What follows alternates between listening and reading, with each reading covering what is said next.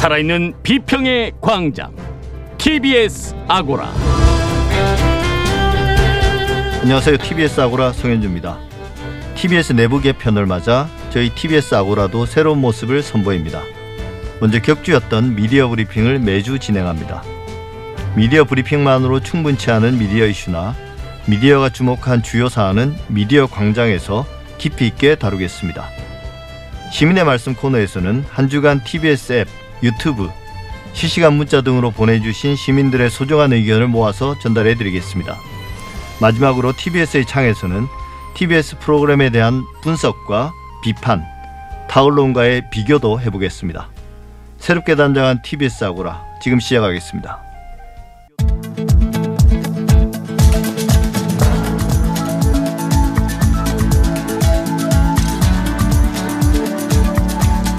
한 주간 주요 미디어 이슈를 살펴보는 미디어 브리핑 시간입니다. 미디어 오늘 금준경 기자 어서 오세요. 네, 안녕하세요. 예, 오늘 개편을 맞아서 TBS 아고라도 자사 옴부즈맨 기능을 대폭 강화했는데요. 네.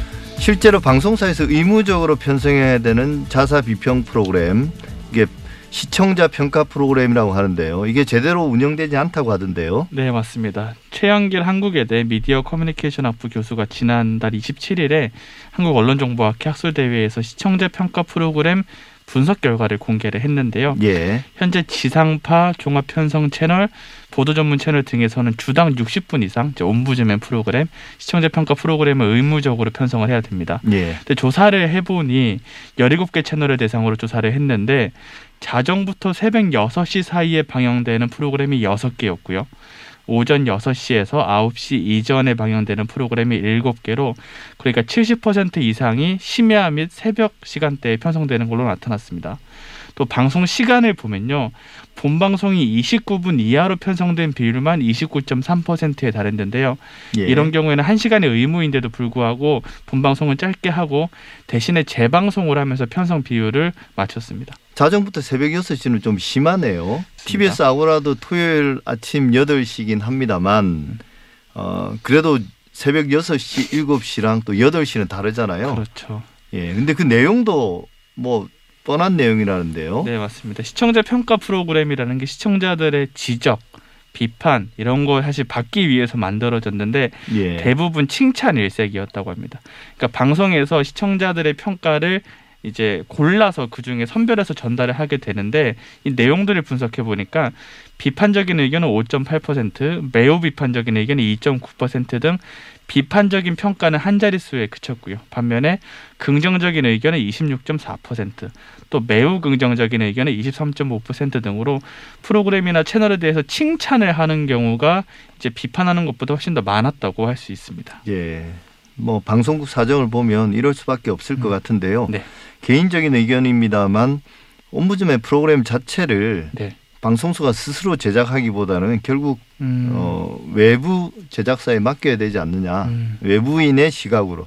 옴부즈맨 자체가 네. 외부 감시인의 의미가 있으니까요. 그렇게 맞습니다. 했으면 어떻게 좀 나아지지 않을까 그런 생각을 하는데 여전히 이런 프로그램에 대한 시청자들의 관심이 워낙 낮기 때문에 맞습니다. 이런 프로그램들을 그냥 법에 따라서 요식적으로 만드는 게 아닌가 그런 생각입니다.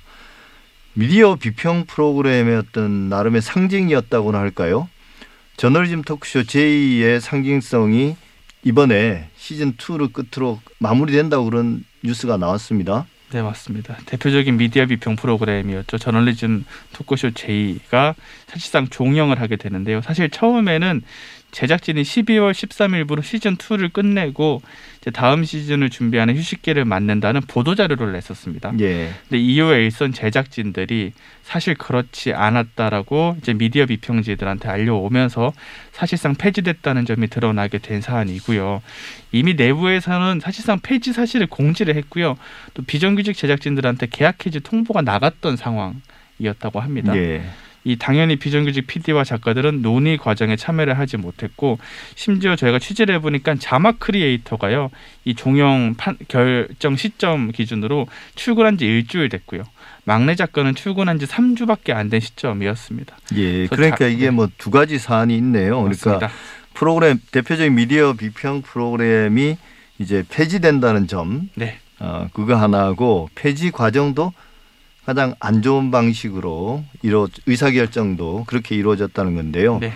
KBS가 이야기하고 있는 폐지의 이유는 뭔가요? 공식적으로 KBS는 입장을 내지 않고 있습니다. 다만 이제 여러 경로로 취재를 해보면 KBS 일선 기자들이나 의사결정권자들이 저널리즘 토크쇼 J에 대한 부정적인 시각을 가진 점에 영향을 미친 거 아니냐 예. 여기에 또 시청률이 낮다 보니까 이제 같이 좀 더해서 판단 나온 게 아니냐라는 지적이 지배적이고요. 이 저널리즘 토크쇼 J에서 KBS 보도에 대한 비판을 정면으로 한 적도 많았고요. 또 편향성 논란도 이제 비평을 하다 보니 불거지기도 했었죠. 또 아무래도 논- 논란의 중심에 선 프로그램이다 보니까 기자들이 이 프로그램 팀으로 배정되거나 출연하는 걸 많이 꺼렸다고 합니다. 실제로 시즌 2로 가면서 팀장 제안을 받은 기자들이 대거 예. 거절을 하는 일이 벌어진 적도 있었고요. 예. 방송사 비정규직 이야기 또 짚어볼 건데요. 이게 계속 그동안의 방송가에서는 이 논란이 됐던 문제입니다. 맞습니다. KBS 저널리즘 토크쇼 제 문제뿐만 아니라 대부분의 방송사들이 거의 똑같이 겪고 있는 병폐죠. 맞습니다. 아무래도 이게 미디어 비평 프로그램이다 보니까 더 이 문제가 비판을 많이 받긴 했는데 사실 지상파와 종편 가리지 않고 방송 비정규직 문제는 끊이지 않고 있습니다. 이 정규직 노조나 구성원들이 이 문제를 또 외면하거나 때론 대립하는 경우도 저희가 취재를 하다 보면 심심치 않게 있고요. 이 참고로 TBS 같은 경우는 어떻냐라는 질문을 던질 수도 있을 것 같은데 TBS는 재단법인으로 전환하면서 이제 비정규직의 정규직화를 선언했던 상황인데요. 근데 다시 최근 들어서 프리랜서 채용 공고를 내는 등 비정규직 채용이 좀 나오고 있으면서 언론노조 TBS 지부에서는 이를 좀 비판하고 있는 상황이기도 합니다. 예. 어떤 방식으로든 이 문제를 꼭 해결을 하긴 해야 되는데요. 네. TBS 같은 경우는 출범하면서 그걸 대내외적으로 약속을 했기 때문에 맞습니다. 어, 약속을 지켜야 할 것이고 그걸 어긴다면 그 정당한 이유를 대야 되지 않을까 싶습니다. 박근혜 정부 당시 장충기 문자 그걸로 논란이 됐던 전 연합뉴스 임원들이 연합뉴스 대주주이자 이제 관리감독 기구인 뉴스통신진흥회 여기 이사 공모에 지원했다고요? 네, 맞습니다. 이 뉴스통신진흥회는 이제 연합뉴스 지분 30.77%를 보유한 대주주이자 관리감독 기구, 미디어 공적 기구라고도 할 수 있는데요. 국민의힘 추천목 위원이 있습니다. 한 자리가 있는데 예. 이 몫으로 뉴스통신진흥회 이사 후보로 조봉래 전 연합뉴스 콘텐츠 담당 상무와 이창섭 전 편집국장 직무대행이 지금 지원을 하고 유력한 걸로 확인이 됐습니다. 언론노조 연합뉴스 지부에 따르면 전 상무와 이전 직무대행은 박근혜 정부 당시에 낙하산 인사 논란이 있었던 이 박노왕 전 사장 임기 동안 임원을 역임하면서 좀 정부의 편향된 보도를 해왔다라는 비판을 이제 제기를 하고 있고요. 그리고 무엇보다 두 사람이 이제 잊을만 하면 나오죠. 장충기 문자라는 예. 게 있었죠. 그러니까 이재용 삼성전자 부회장 뇌물 사건 1심 재판 과정에서 언론인들이 장충기 전 삼성그룹 미래전략실 사- 차장 이게 차장으로 돼 있는데 실제로는 사장급 인사입니다. 예. 이 장충기 차장한테 보낸 문자가 드러나서 저기 언론에 민낯을 보여줬던 사건이 있었는데 이 두 인사 모두 장충기 차장한테 문자를 보냈던 걸로 나타나게 됐습니다. 예, 사실 이게 장충기 문자 지금 제법 오래된 일이고 이게 흘려 보냈으면 하는데 네, 계속 이게 소환되는 이유는 이 당사자들이 계속 다시 재등장하기 때문에 그렇지 않겠습니까? 맞습니다. 다시 한번 짚어보죠. 그때 문자 내용은 워낙 많은 언론인들이 보냈기 때문에 좀 구분이 잘 안 되는데요. 네, 이두 분이 보냈던 문자 내용은 어떤 거였나요? 네, 먼저 조 전 상무는 2016년 장충기 전 차장한테 장 사장님 늘 감사드립니다. 시절이 하수상하니 안팎으로 조심하는 수밖에 없을 것 같습니다. 누워 계시는 이건희 회장님을 소재로 돈을 뜯어내려는 자들도 있고요. 나라와 국민, 기업을 지키는 일이 점점 더 어려워져 갑니다라고 보냈습니다. 또 이전 직무 대행은 2015년과 2016년에 문자를 보냈는데요. 2015년에 처음 보낸 문자는 이렇습니다. 국민의 생각에 영향을 미치는 사람으로서 대삼성그룹의 대외 업무 책임자인 사장님과 최소한 통화 한 번은 해야 한다고 봅니다.